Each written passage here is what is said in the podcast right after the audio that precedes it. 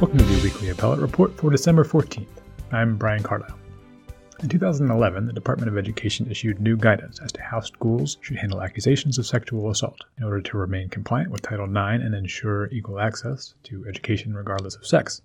The guidance responded to what the department viewed as a ubiquitous and pernicious phenomenon incidents of campus sexual assault being often swept under the rug by schools inclined to avoid such reputation diminishing investigations. The guidelines were designed to bolster protections afforded to victims alleging assault and thereby encourage them to come forward. Cross examination of accusers was discouraged. The definition of what counts as sexual assault was broadened, and the required burden of proof was lowered to a preponderance of the evidence standard, the 50% plus 1 approach often used in civil courts, under which accused students are punished, in many cases by expulsion, where a school's adjudicatory body finds an alleged assault more likely than not occurred. The necessary result of bolstered accuser protections, critics of the guidance argued then and since, is diminished rights for the accused.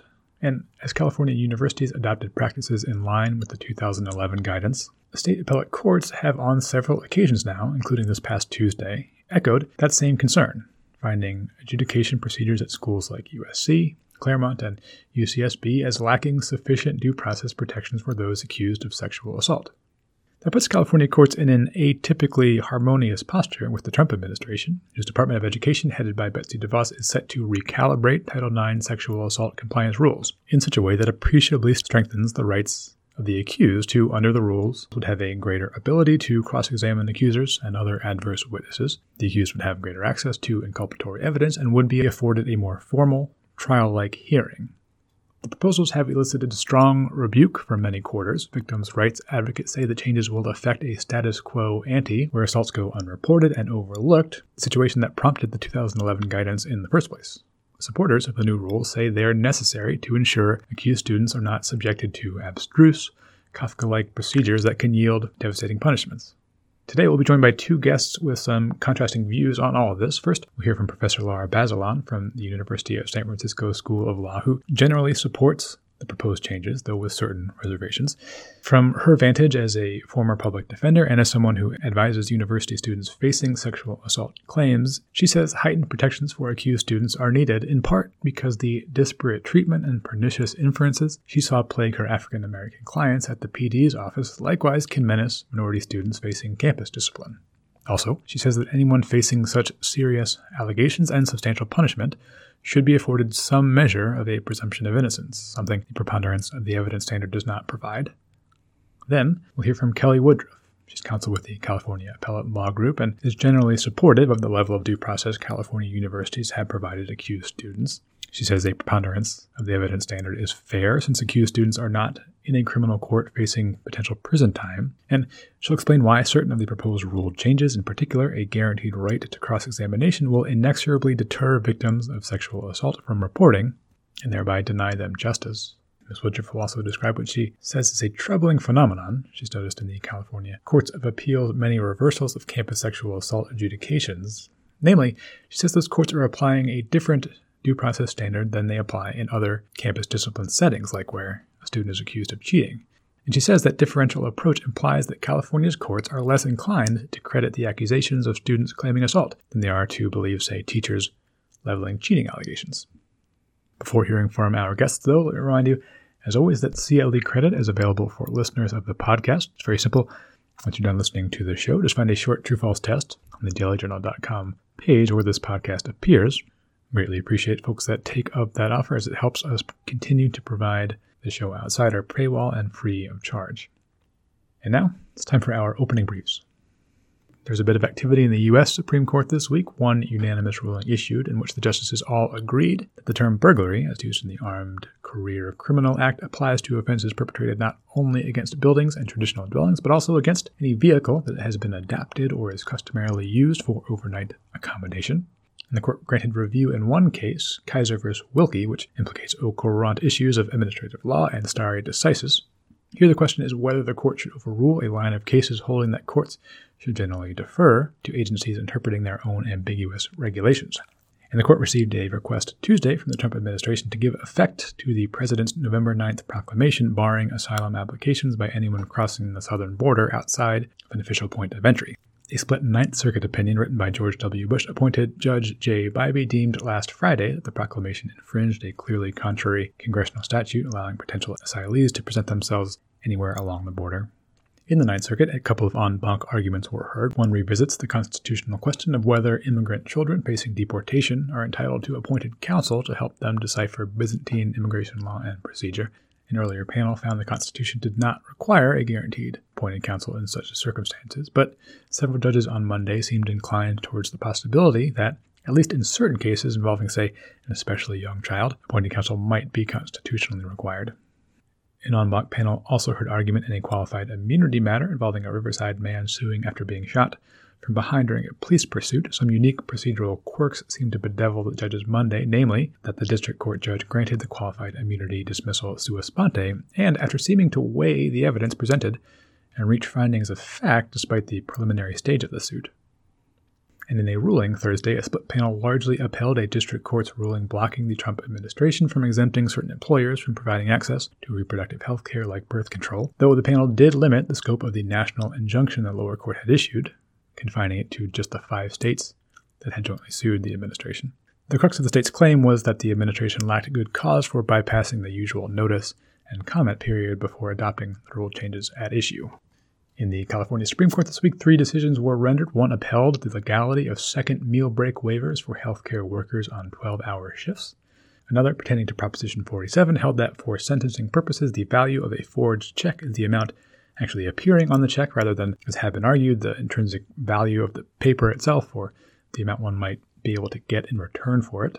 And on Thursday, the High Court affirmed that prosecutors may access otherwise confidential psych records when prosecuting civil commitment petitions against sexually violent predators. But the case this week providing the basis for today's program was a Second District Court of Appeal opinion that once again deemed insufficient the level of due process a California university provided a student accused of sexual assault.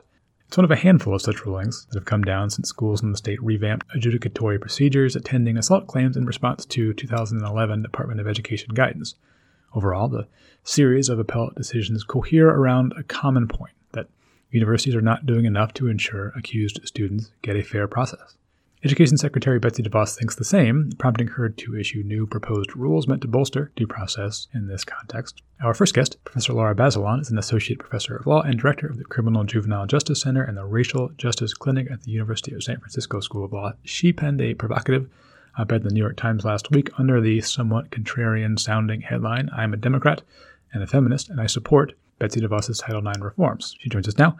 Professor Bazelon, thanks for being on the program. Thank you for having me proposed a couple of weeks ago by the Department of Education, by the Secretary of Education, Betsy DeVos, are changes, um, some proposed rules that would change the way schools adjudicate uh, claims of sexual harassment and sexual assault. These rule changes are described by the Secretary of Education as necessary measures to ensure proper due process is provided to accused students. And the secretary also describes them as, as necessary to sort of recalibrate the system in response to some changes that were were some some different guidance that was given by the previous Department of Education under President Obama. Um, so let's start there. Most notably, sort of in that Obama Department of Education era 2011 guidance letter was issued that sought to ensure that the rights of victims were vindicated in these sorts of adjudications. What were the changes that were made then, or, that were uh, suggested then?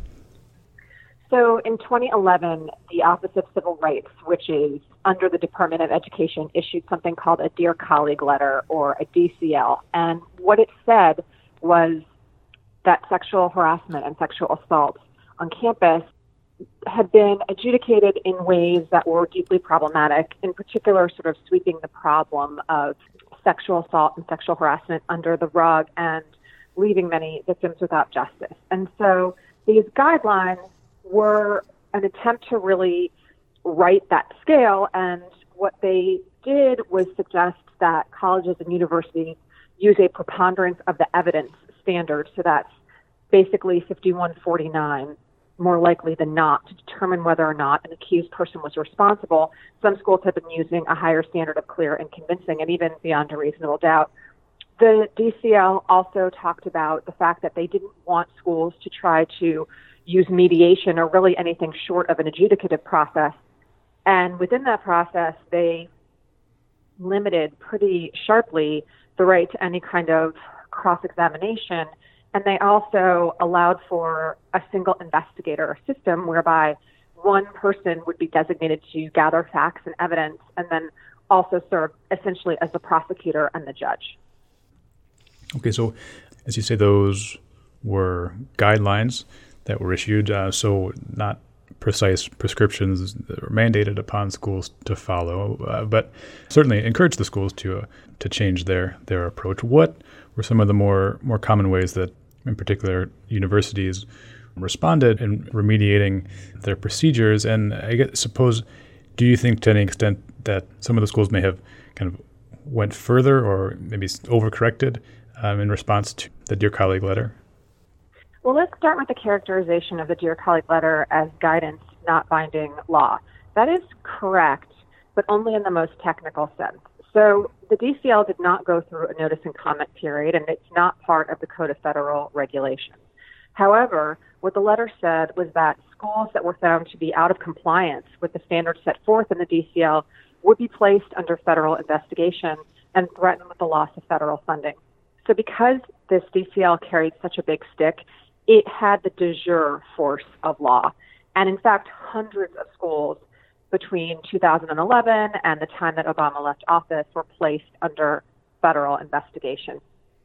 To your question whether schools went too far, I think that schools did what the DCL told them to do because maybe they were motivated out of providing due process to victims, one would hope, but also because they were fearful that they were going to be placed under investigation and lose access to federal funding.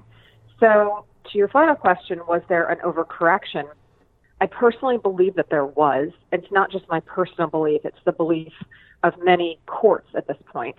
And did they overcorrect beyond what the guidelines allowed? No, they followed the guidelines. So, in my view, it's the guidelines themselves that overcorrected. A serious problem, but nonetheless overcorrected.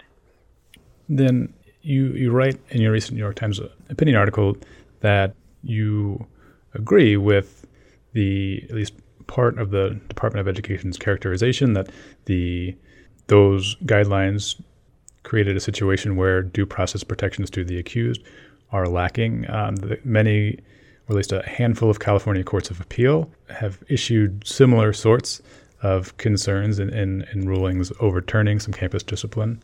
Walk me through exactly how some of the 2011 guidelines and the procedures that followed them, in, a legal sense, will diminish sufficient due process provided to uh, accused students.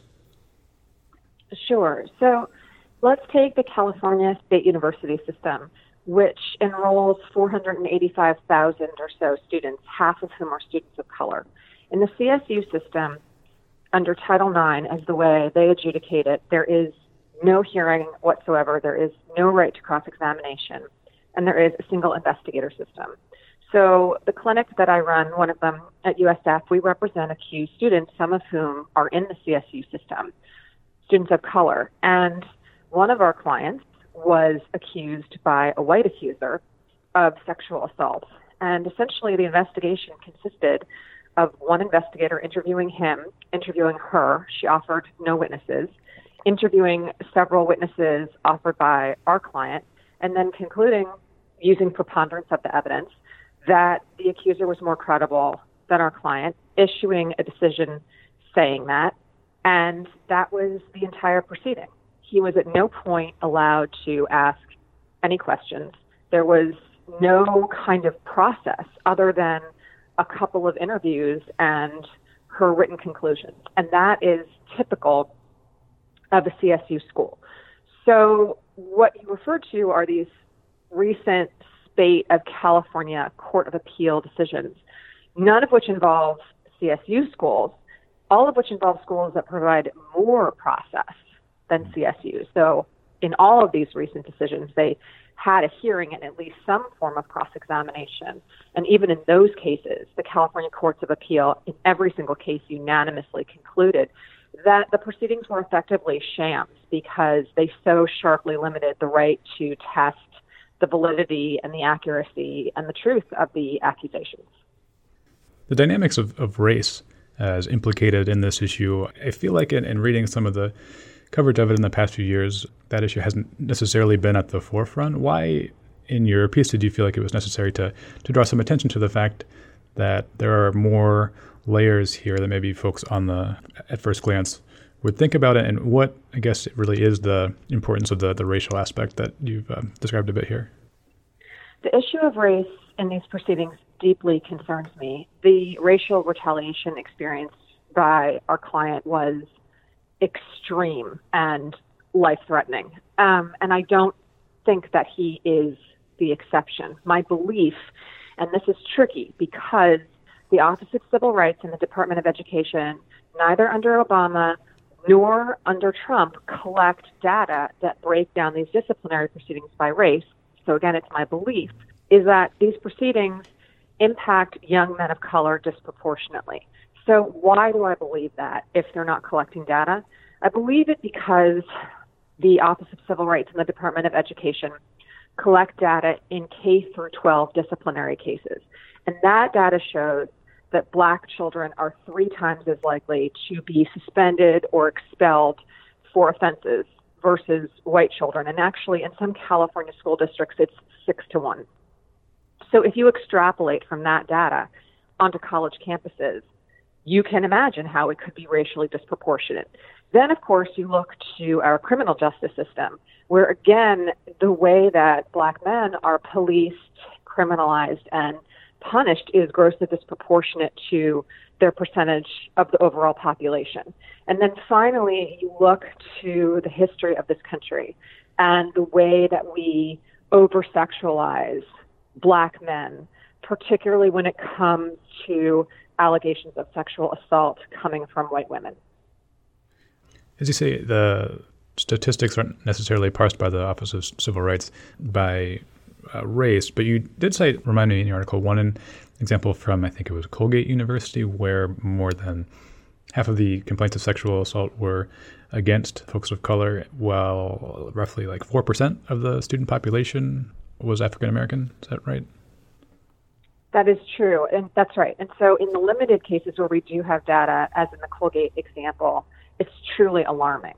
And there's also, I think, this real concern, just going back to what I said earlier about how we have historically treated black men. And I don't have any reason to believe that we would be any more fair in this particular context than we would in any other. Back to some of the judicial treatment of the, the procedures that colleges have put in place in response to that Dear Colleague letter. A, a kind of a spate, I think four or five California Court of Appeals rulings have largely been in unison when it comes to concern over a lack of due process for the accused. What principally have been the the qualms those courts have mentioned? Because in in the, the letter, there's a bunch of different suggestions in terms of modifying procedures, in terms of lowering the standard of the proof, of maybe discouraging cross examination, of uh, different methods of investigating, whether having a hearing or just an investigator. What has seemed to trip up the, the California courts most of all? Well, in one recent case involving the University of California, Santa Barbara, the accusation was that the young man had fallen asleep in the same bed as a friend, and his girlfriend was actually in the room a couple of feet away, sitting on the couch the entire time. The woman who was in the bed claimed that while she was passed out in sort of in a half conscious state, she was groped and and assaulted by this young man his girlfriend is adamant that she was there the whole time and so was a friend and that nothing untoward happened. They went to a hearing and there was an issue about whether the accuser who had been taking antidepressants was perhaps prone to hallucinating or having kind of a mind altering effect based on the drugs. And he had wanted to be able to have a witness testify about the effects of this particular kind of drug.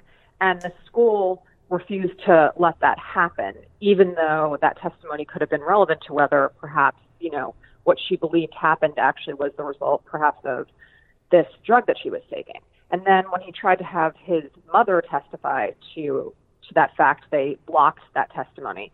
The other thing they did was rely on this report because the woman had reported to the hospital that was one page that concluded that perhaps a sexual assault had occurred, but never introduced the report, was never provided the report, and instead relied on, I believe, an email or some hearsay from a police officer who was involved in the investigation. And the court essentially said they relied on a piece of evidence that they never turned over and perhaps had never even seen themselves, and then didn't allow testimony that really might have impacted the decision because it would have gone to whether there was another explanation for why this young woman believed she had been assaulted when two eyewitnesses in the room were adamant that she had not.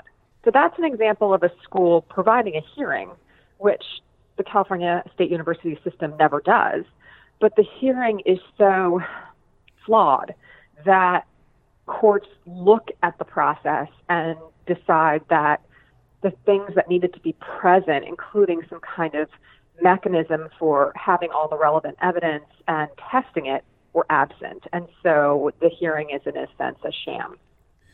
Above all, some remedies to what you say are flawed hearings. You describe being one, an ability for an accused student to cross examine the accuser. So, in response to that proposal by, you know, it's included in the, in the Department of Education's proposed rules, you know, many, say, victims' rights advocates will say it is essentially tantamount to reliving a very traumatic experience for a victim to face questioning and potentially very explicit, maybe embarrassing or suggestive questioning from, okay, they won't come from the accuser, but his counsel, as the rule prescribes, but that could nonetheless be very traumatic. And as a function of that, it would discourage victims from coming forward with their their stories.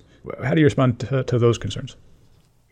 Well, many schools do allow for a limited form of cross examination. So, for example, at University of California, San Diego, the accused can pose questions through the panel for the panel to ask. That's also true at Stanford. And I don't see any evidence to suggest that when you use that method of cross examination, there is less reporting and that it silences victims. So, this process would say, okay, we're not going to pose it through the panel, we're going to pose it through an advisor. And I understand the concerns that potentially things could go off the rails, which is why I think it's important in the notice and comment process to have reasonable suggestions about how to limit that. So, for example, if the advisor became very aggressive or nasty or threatening, then that person would be removed from the room. I mean, you can imagine situations where you could just impose certain restrictions. And I'll also add that any advisor worth their salt wouldn't take that tack with someone who was an accuser anyway. It's just not a good idea, and no competent person would do that. But in any event, assuming that that was a risk, there's ways to mitigate against the risk. And then the other thing I would say is they provide this other specific limitation, which is that the accuser doesn't have to be in the room. So the accuser can be in a different room participating by Zoom or Skype. They could be in a different country, and you can set it up so that they are speaking into the camera and being seen, but not having to look at anyone else themselves.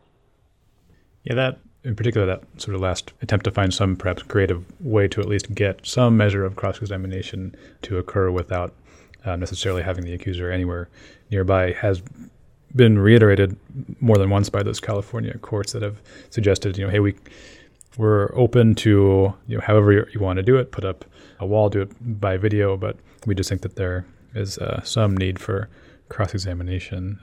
That also would occur, of course, at, at, a hearing, which would mean, under these new rules, the investigator model, where there's a sort of single investigator finding um, all the evidence and then sort of adjudicating the case, it would no longer be uh, be permissible. You voiced some concern with that particular model. I guess what, on one hand, is, is wrong with having one person, uh, you know, presumably a seasoned and professional and uh, trained person investigating these things and then adjudicating the necessary discipline. And then also, how would you respond to colleges that say, you know, in response to rules mandating a hearing in sort of a, a more trial like situation where there are more parties involved and more sort of neutral arbiters. Uh, colleges saying that, hey, you know, we are not courts. We're institutions, institutes of higher learning. We don't really have the the resources to create a whole criminal court system within our our campus. Um, what are your thoughts on sort of those counterarguments to the requirement of a of a hearing and, and not having this single investigator system? Well, I'll take them one at a time. The single investigator system is one of the most problematic aspects of the current way that we adjudicate these cases. You say presumably well trained, not in my experience. We are talking about people who don't actually have to have any real kind of particular training. I have seen bias and incompetence that would make your jaw drop. So that's the first thing. The second thing is that it's just problematic to have one person be the fact finder, the prosecutor, and the judge. I mean, just imagine if you were accused of something. That would be the last thing in the world that you would ever want, even assuming the person did have proper training. And in fact, the bias could go both ways. Why colleges complain that they're basically being turned into mini courtrooms, that's fair enough, except that they have no choice. Title IX has been interpreted to apply to them. They have to keep their campuses free from sexual harassment and sexual assault. And the Due Process Clause tells them that they have to afford both parties some basic rights. So while it may be difficult and somewhat expensive, it's also their constitutional obligation, it's their statutory obligation, and I would say it's their moral obligation. Some of these people who are involved in these cases, in fact, most, are never going to see the inside of a courtroom. And that's because some people who bring these accusations do not want to go to the police, or if they do, the police and the prosecutors decide that it's just too murky and unclear to prove to a jury beyond a reasonable doubt. And so it's really their only chance to get any form of justice. Then when you look on the other side, you've got someone facing an accusation who is also at the same time, upon a finding of responsibility, facing what is effectively the end of their education. Because if you have been branded a Title IX, a campus sexual assault offender, no school is ever going to take you again. Yeah, that last piece I, I hadn't really thought of until reading your article, but it is it does seem very likely that that the sort of branding w- would stick with you. So even if you were expelled from one school, it can imagine it'd be hard to uh, continue your education elsewhere. Certainly. So let me toss you a few other counter arguments related to some other of the proposed changes. One centering around the, the heightened burden of proof that will be placed on an accuser. I've heard perhaps the, the main counter argument is that with the sort of current common standard, the preponderance of the evidence standard by which an accuser need only show it's more likely than not that the events he or she describes happened happened, and that will um, result in discipline against the accused.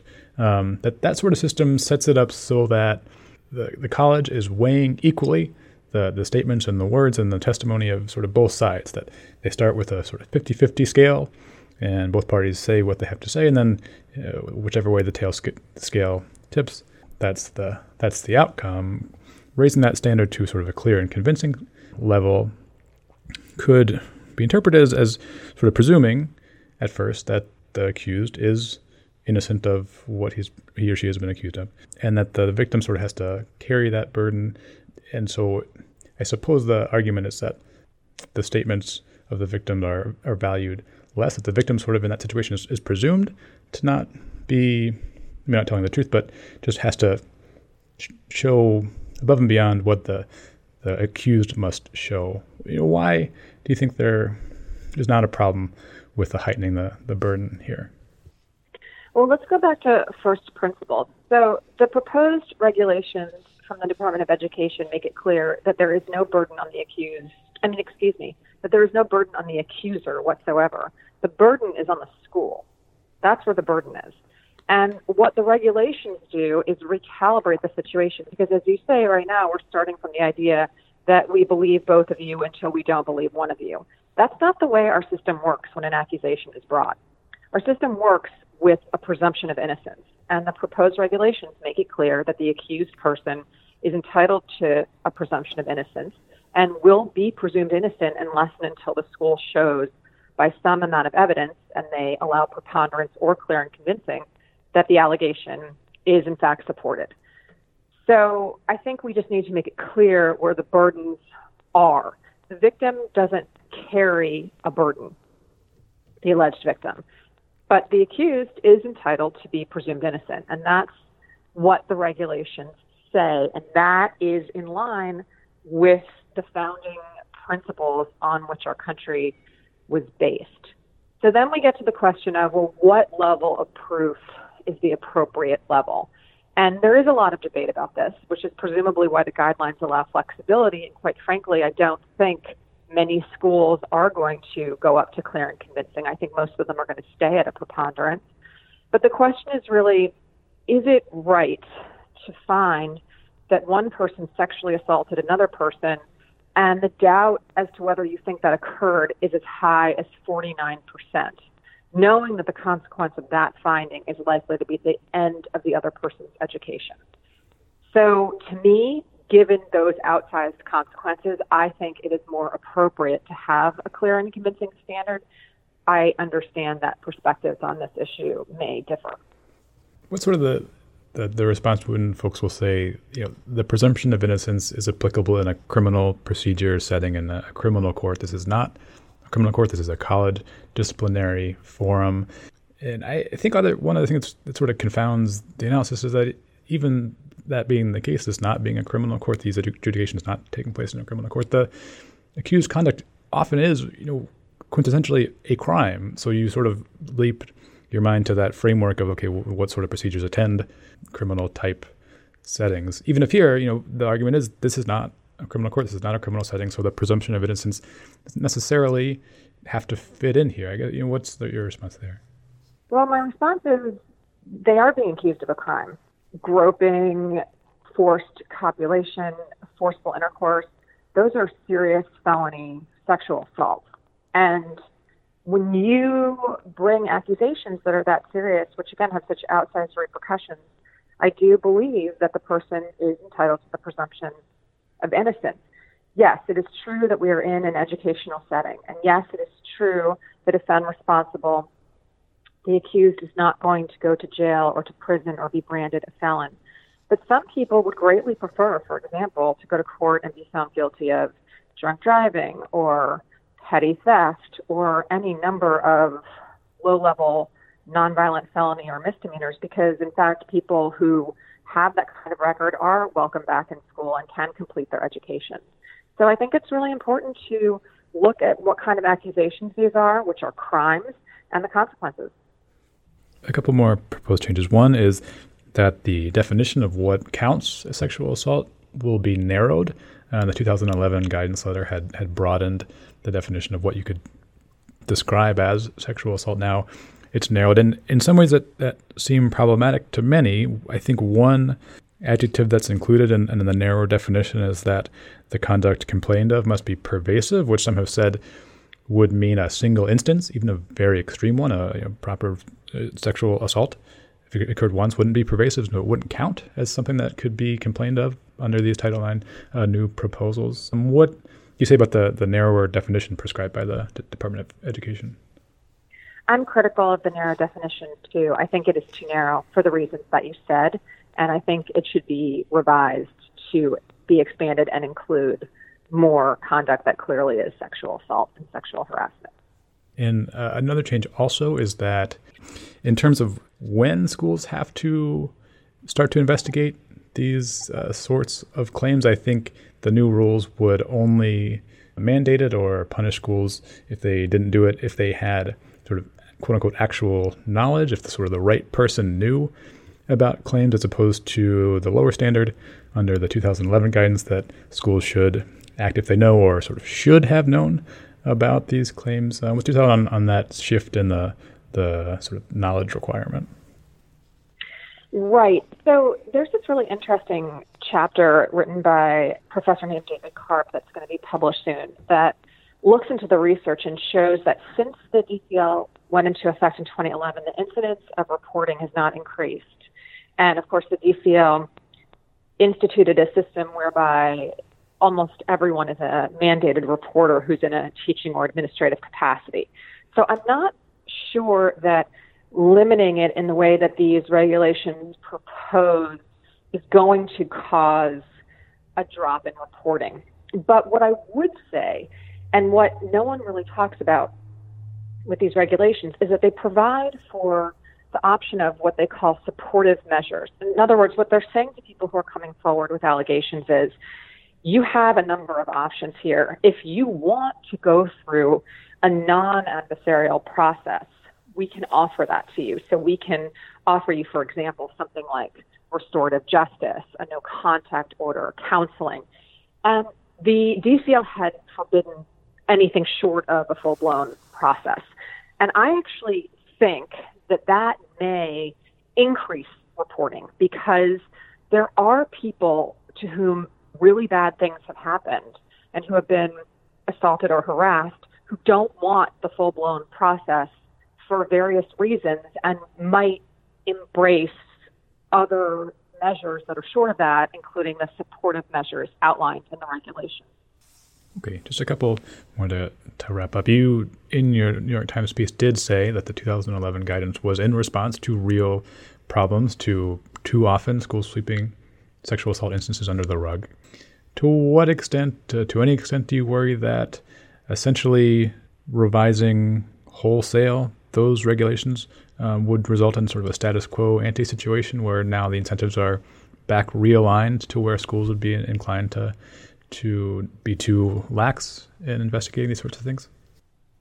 I don't see that happening for a number of reasons. I think that we are in a moment in this country with Me Too and with greater and greater recognition of the way that women have been treated in various situations, including the workplace and intimate partner violence, that there is a community that wouldn't stand for a return to a darker time where women were just dismissed out of hand.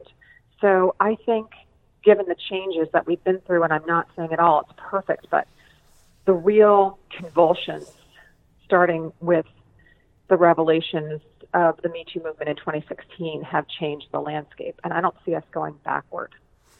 Okay, uh, just one last one then. In in that world, in the post Weinstein era, in the the Me Too era, you would see that in response to these regulations, proposed regulations, maybe some internecine rancor amongst parties that tend to agree, you count yourself firmly within the feminist and, and Democrat camp. Most, I'd say, in those factions and those camps respond fairly negatively to Betsy DeVos's proposed changes. Um, you I guess why do you think it was important to, in particular in this article, identify as a feminist and Democrat, and also supportive of changes that many in you know, those camps have decried?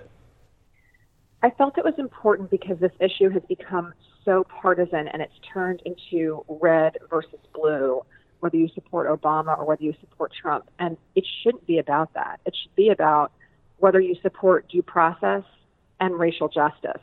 And so I thought it was important that that perspective be understood and that we not let these incredibly sharp, nasty political divisions blind us to the reality that what we are doing to some of these students doesn't even come close to justice.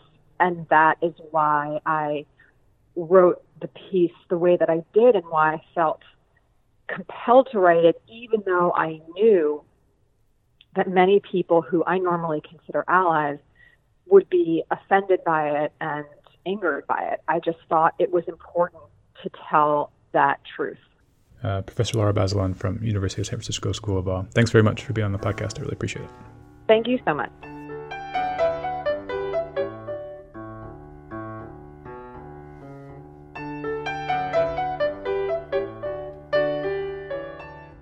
Kelly Woodruff is counsel for the California Appellate Law Group. In her view, certain of the Department of Education's proposed changes are ill guided, and moreover, Ms. Woodruff is concerned the California courts are taking, perhaps without even realizing it, an unduly heightened approach in their review of due process provisions in campus assault adjudications.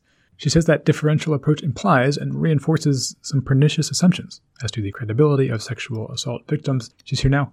Ms. Woodruff, welcome to the podcast. Thank you for having me.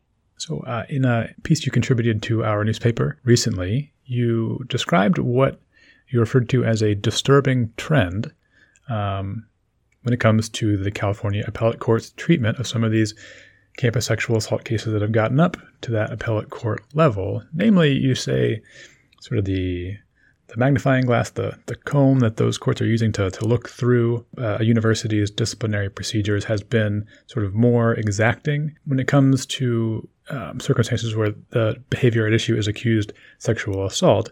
And comparatively, you say courts of appeal have used a less exacting due process standard when they're reviewing, say, instances of accused cheating. Um, what have you found? Well, uh, what spurred my article in the first place was the fact that two cases came down from the Second District Court of Appeal in Los Angeles out of two different divisions, uh, but were both published the same day involving uh, two different instances of disciplinary actions taken in the university setting. Um, one involving the University of Southern California and allegations of cheating, and the other involving the University of California, Santa Barbara, UCSB, involving sexual assault. And the fact in the cheating case, the the evidence that was gathered against the accused in the cheating case seemed um, thin at best compared to the evidence that had been gathered in the sexual assault case in Santa Barbara.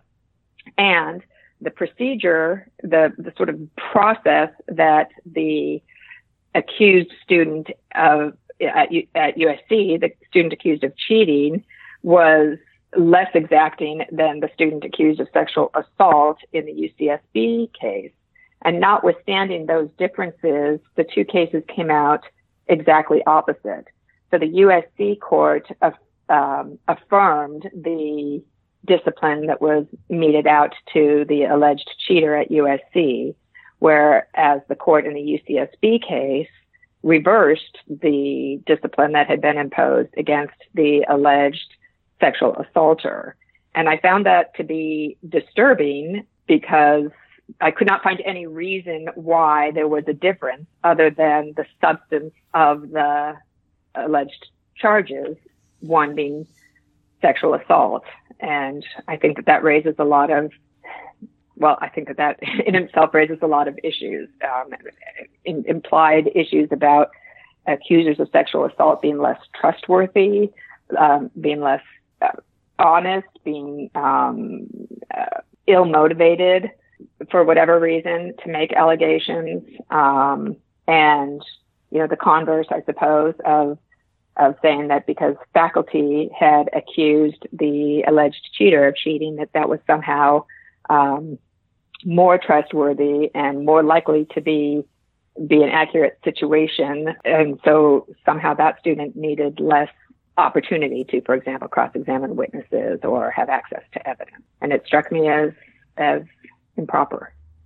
So I, I, I take your point that there are some inferences you could draw by that sort of differential approach. Um, what of the idea that, say, you know, courts might view sexual assault charges as, as more serious than cheating accusations and say, okay, we're going to take a closer look at whether um, the process by which this person was um, confirmed to having done the charged um, offense um, was was all proper. What, why? Why? I guess uh, it seems that courts often will apply different sorts of standards when they're reviewing different sorts of s- situations. Why is it a problem here?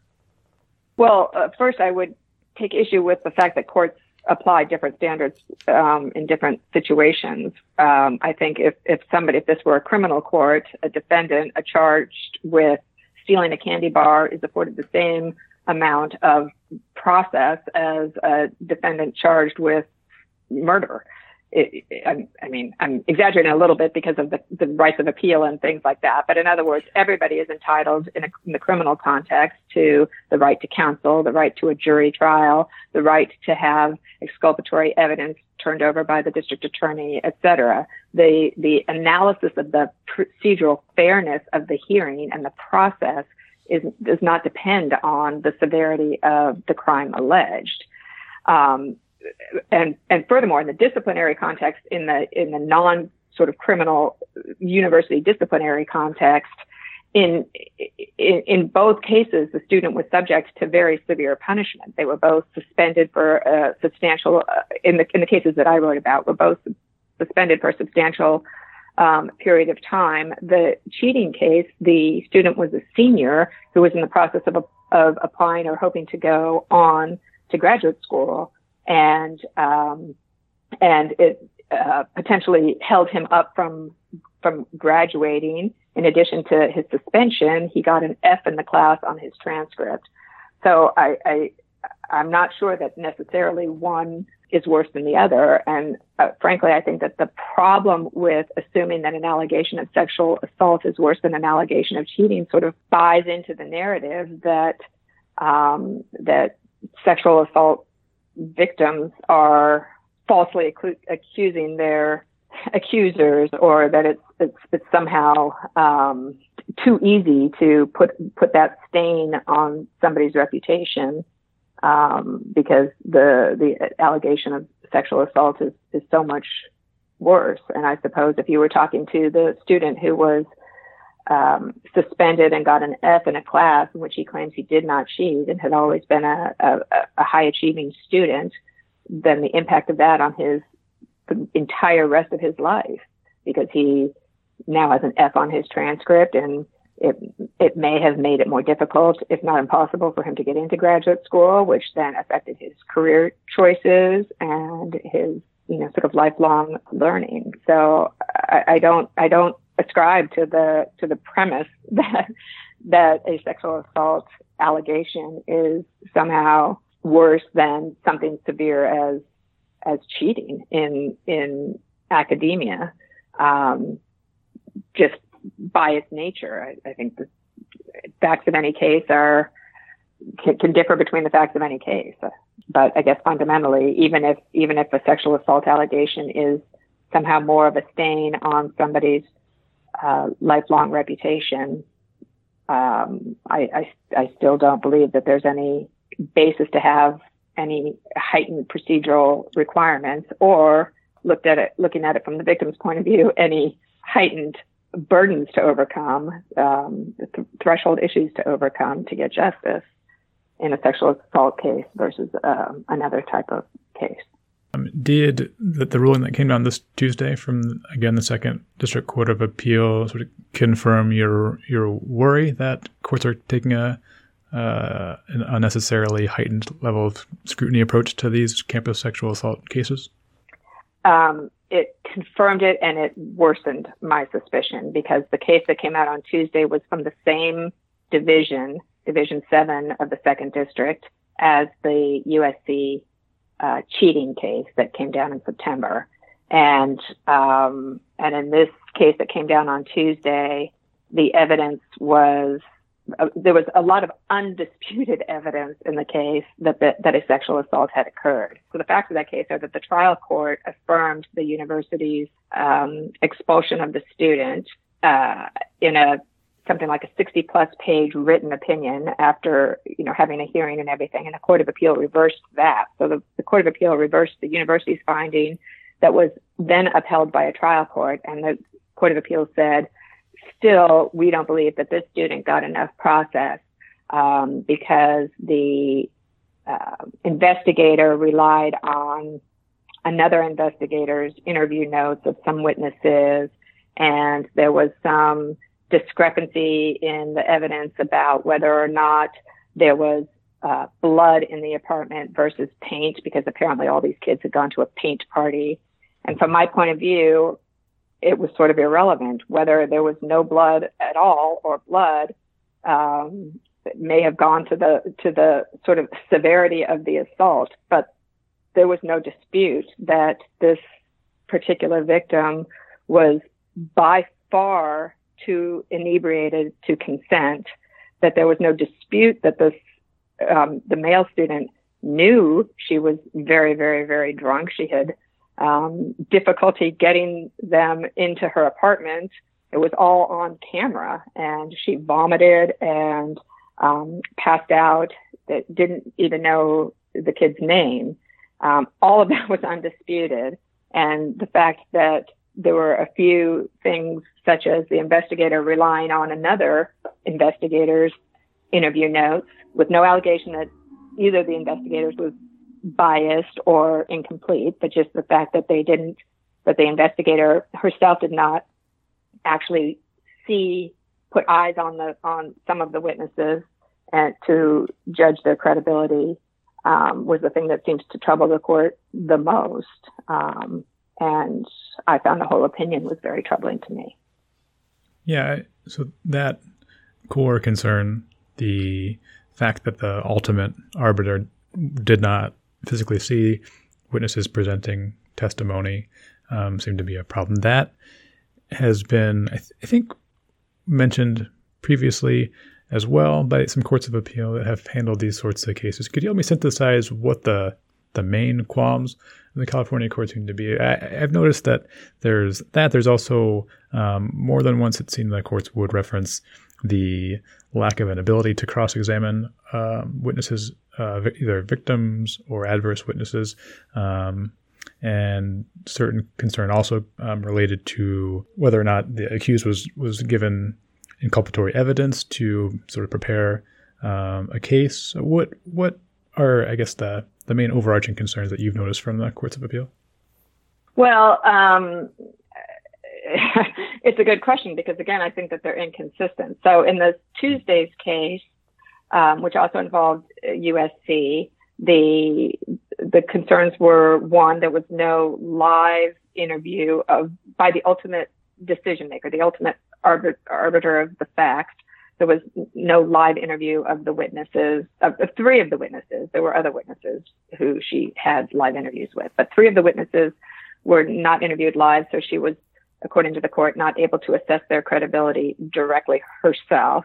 And there was, um, uh, the defendant, the accused, sorry, he's not a defendant, the accused was, um, unable to get access to the victim's clothes. I believe she put her clothes in a bag and took them to the rape crisis center um, and her medical records from um, from the UCLA Medical Center at the time.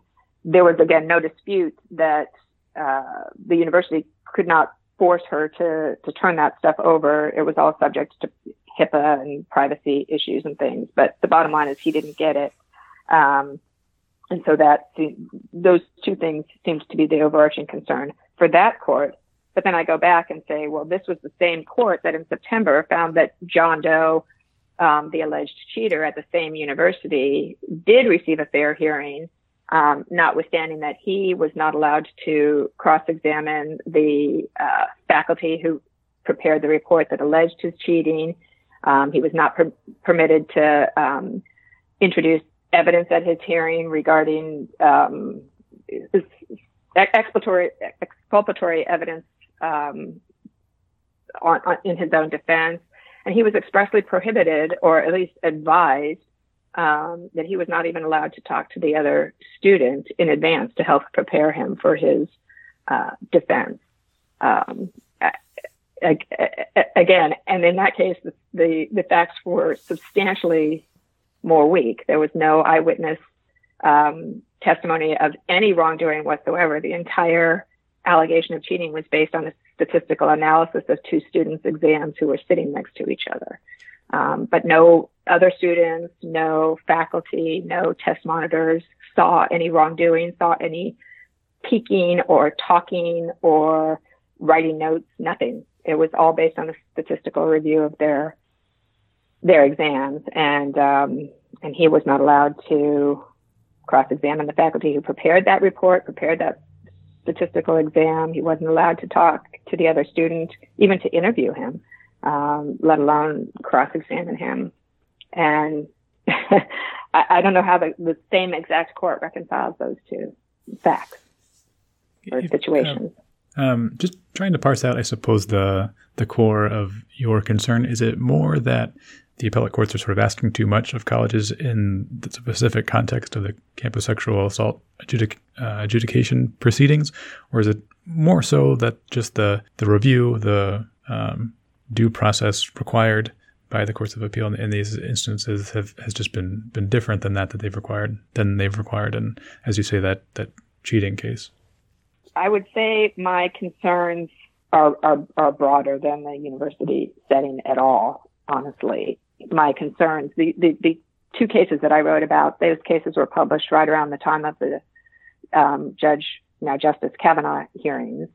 And um, and then these two cases came came out, and I was struck once again by the fact that victims of sexual assault seem to have to prove twice as much and go twice as far and provide and the courts have to provide twice as much process and procedural fairness to men accused of sexual assault than other victims of crime of other types of crimes and what that says about the court's treatment and, and view of women in general and sexual assault victims in particular. Um, I find it e- extremely troubling, honestly. And I, I think that there's an implicit belief that it is not uncommon for women to make up sexual assault allegations.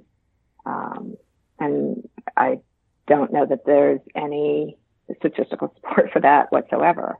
I'm also frankly concerned um, about the impact this has on young women or, or, all victims of sexual assault about the um, willingness to come forward and make an allegation at all and uh, knowing how difficult it is going to be on them and their life to have to do that than only to see that, in fact, nothing happens.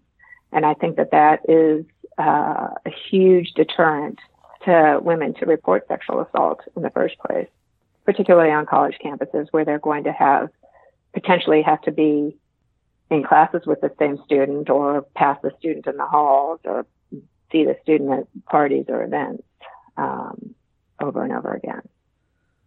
Okay, then with all that as, as context, let's turn to the proposed rules announced by the Department of Education. I mean, do you, they all um, are of a piece striving or asserting the need to, to bolster due process protections for accused students. Um, what is your sort of overall reaction to to the rules that were announced? And I suppose, do you think that that sort of overarching theory, that purpose, draws some of the inferences, the pernicious inferences that you have been suggesting um, are, are, are problematic. I I, I do. Um, I, I, again, I should say that I'm not opposed to some overall increase in the level of process that students in college, university disciplinary settings receive, um, whether it's the right to cross examination or a heightened burden of proof. I do not fundamentally believe that students accused of any sort of wrongdoing in the university setting um, require or deserve the same levels of due process protection that are guaranteed in a criminal context. And that is because attending the university is a privilege. And if you uh, take advantage of that privilege or violate the rules um, and the privilege gets taken away from you, then then so be it. There's there's um, quite a, a, a difference between having your your liberty restrained or removed completely um, and impacts on your life going forward. For example, in many states, felons can't can never vote again. They become disenfranchised. So all of those sorts of attendant circumstances, um, a, a criminal context is is much worse so that being said, I, I, am not opposed to the idea behind the, the proposed new rules of having some heightened levels of procedure that allows um, for uh, more opportunity for a, for an accused student to defend himself or herself. Um, that being said, I'm back to being troubled by the fact that these proposed rules would apply to gender-based cases, so cases involving sexual assault and not cases involving cheating. And that this will now codify essentially heightened levels of procedure and looking at it from the victim's point of view, additional hurdles that that victim will have to overcome or uh, put herself through in terms of being cross-examined, for example, um, before getting any justice. And that troubles yeah. me. That that particular point, that last one, the availability for for cross-examination has has come up, as we said, a lot in the California courts treatment of this issue, and, and certainly is a, one of the centerpieces of the new rule proposals. Um, you know, what it just seems like a really tricky question because folks will argue that that is the best way to get to the truth. Uh, certainly in the Constitution, if you're accused of a crime, and I know this is not a criminal context, you are guaranteed the right to confront those who are accusing you of that offense. But on the other hand, folks will argue that requiring a victim of sexual assault to present testimony uh, ad, and, and um, be the subject of adverse questioning essentially requires that person to relive a very traumatic experience. So, what are your thoughts on the argument over whether or not there should be some sort of guarantee uh, of cross examination what in whatever form? I, I, do not think that um, requiring universities to provide the opportunity for cross examination is just or fair to the victim. Um, and I think that it will absolutely hinder and and dampen the willingness of victims to come forward, victims of sexual assaults to come forward in the first place because they don't want to be put through that. And in terms of coming to um, a, a, finding of truth, uh, what I would not be opposed to is having, I believe, in the proposed rules, would be a requirement that an invest the investigator not also be the decision maker, the arbiter of, of the truth, the facts. Um, and so having an investigator do the investigation and present those facts to um, the ultimate decision maker, including interviewing the victim uh, privately and probing him or her with with um, with questions to to ascertain the truth and presenting that information with any of its flaws, its inconsistencies to the decision maker to to decide but the concept of cross examination, uh, you know, as, as a as a lawyer who I, I currently only do a, appeals, but I spent the vast majority of my career doing both trials and appeals, and cross examination is um, is is designed to trip people up really. I mean at least that was my goal as a trial attorney is you cross examine you try you you you try to get them to say something that hurts them. You try to get them to say something that's inconsistent. You bring up um, other instances that are unrelated to try to show that they're not a truthful person. And i don't think that that has any place at all in a disciplinary a university disciplinary proceeding the if, and if accused if a student is accused of sexual assault there and and there is some discipline that results out of it because there's an investigation that their chances are there will also be a criminal proceeding. You know, there may or may not be, but there could be, at which point the accused will have every opportunity to cross examine witnesses. Um, but again, in, in, the university setting, going to university is a privilege. And um, you know, having an accurate truth finding process, I'm in support of for all allegations of wrongdoing, including cheating and drunk in public or whatever the various uh, student discipline actions that take place that don't make the, the news or the court papers. Um, which I'm sure happen all the time. There should be a, a, a sure way of thoroughly investigating and, and, you know, interviewing both sides and and giving the accused the opportunity to present any and all evidence in his or her defense. I, I am for those, but I, I, do not believe that requiring a victim of sexual abuse to sit through cross examination in the university setting is appropriate. Okay, maybe just uh, one one last one in reference to the suggested um, heightening of the burden of proof required to a clear and convincing evidence standard. You said you're not necessarily opposed to heightening that standard of, of evidence required, so long as it's sort of consistent across all sorts of um, campus disciplinary procedures. Um, but I take that to mean you also do not think setting the bar at the preponderance of the evidence standard is unfair to the accused. Um, what of, say, the concern that folks will say, you know, this uh, standard is just simply too low. It means that if the campus body finds it's 51% likely that this particular offense occurred, they can expel the student, which means they might think there's a 49% chance it, it didn't happen, but nonetheless, the, the student would be suspended or you know expelled and have a very difficult time finding um, the possibility of enrolling in other schools. I guess, do you think that that preponderance of the evidence standard is okay in these sorts of situations, and, and why? I do think it is fair because, again, it's not a criminal context. Uh, you're not um, looking at depriving somebody of their liberty and uh, necessarily impacting the whole rest of their life. Um, they have plenty of opportunities to to to start over and and and do over. And I, and I equate it to the think of a civil context where you have somebody who gets sued, for example, a, a, a car accident where it was unclear whose fault it was, um, but the damage to the plaintiff was in the millions of dollars. And the defendant gets sued because he only has insurance for $100,000. And so he's getting sued for $3 million of damages.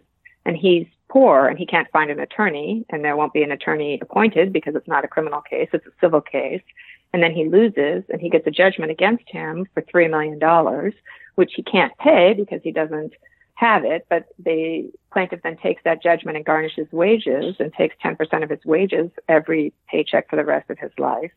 That can be, that can happen and happens all the time with a 51% preponderance of the evidence standard. Um, so in the university context, disciplinary, if, if there's a, a, a, thorough investigation and a fair um, and neutral decision making process that finds that the student violated the university's rules. Um, that it's more likely than not that that student violated certain parts of the code of conduct um, and then gets some discipline. I'm quite comfortable with that. Okay. Well, uh, as we speak, these rules are under review, um, but we can leave it there for now. Kelly Woodruff from California Appellate Law Group, thanks very much for being on the podcast. I really appreciate it. All right. Thank you, Brian.